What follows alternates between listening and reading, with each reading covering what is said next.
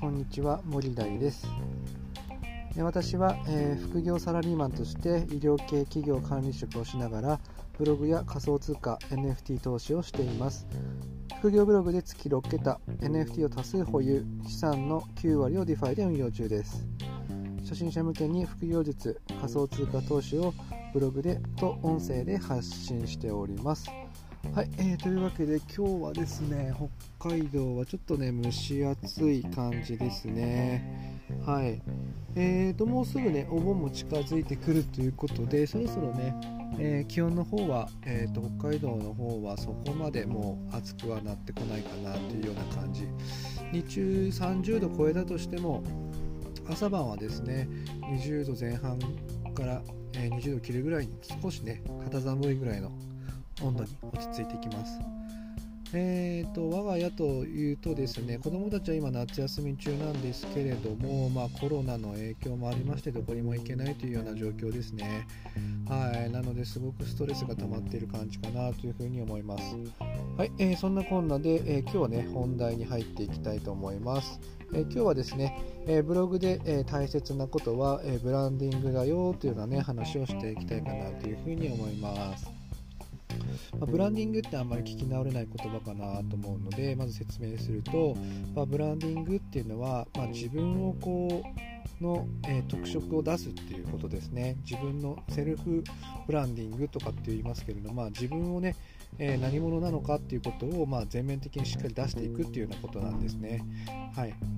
でなんで大事かっていうと,、えーとまあ、皆さんよく考えてほしいんですけど、まあ、スーパーとか行ってもですね、えーまあ今はまあ、どんな商品もですねさほどいろんな会社とかが出してると思うんですけどそんなに変わらないですよねクオリティっていうのは。うんと例えばうんカップ麺カップラーメンえー、日清のカップラーメンもあれば、まあ、それぞれのお店でやってるプライベートブランドのカップラーメンもありますけどそんなにそんなに変わらないですよね。まあ美味しいか美味しくないかで言えばまあ大体美味しい部類に入りますよね。で値段もそこまで変わらないということでだと思うんですよね。なので、えー、まあ、商品のクオリティにはもうほぼほぼ差がないということです、まあ、それは、えー、あのブログでも同じことが言えて例えばブログの始め方っていう記事を読んだ時に上位10記事に出てくる内容っていうのはほとんど同じことを言ってます。はい、ほとんど同じことを言っている中でも、えーと誰からこう買うのか誰の記事を読むのかっていうことが、えー、とりわけ重要になってくるくると思うんですよね。っていうのも例えばラーメン屋さんってどこ行っても、えー、っと味なんてもうほとんど変わんない変わ変わるけれども美味しいのは美味しいじゃないですか。だったらいつもこう一生懸命頑張ってる店主のお店に行ってですねラーメンを食べようっていうふうに思ったりするかなというふうに思います、まあ、それと同じようにですねブログも同じようなことが書いてるんだったら結局誰の記事を読むのかっていうことが重要になってくるんですね。なのでまずブログでこの記事を書いている人は誰なんだということをですね結構ブログの最初の方で、え書かれていることがあります。この記事を書いた人っていうパートで。そういうことをですねそこでしっかりと書ける実績っていうものをねあのしっかり載せていくことが大事かなというふうに思います。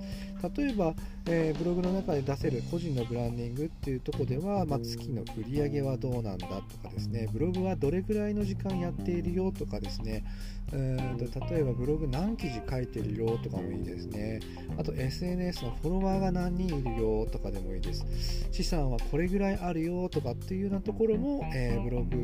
あのブログの中でですね。あの個人をブランディングしていくことができるあの一つなのかなというふうに思います。はい、まとめますが、え、ブログで大切なことはブランディングです、えー、記事の質、記事の量、まあ、もちろん大事だと思うんですけれども世の中に出ているブログの中身っていうのはおおむねさほど、えー、差がないっていうような感じになってきてると思うので問題は誰から誰の記事を読むのかっていうことだと思うんです。なので自分のブランディングをしっかりとしていくことが、えー、とっても重要かなというようなふうに思っております。はい、えー、というわけで、えーと、今日はですね、えー、ブログで大切なことはブランディングだよというような、ね、話をさせていただきました。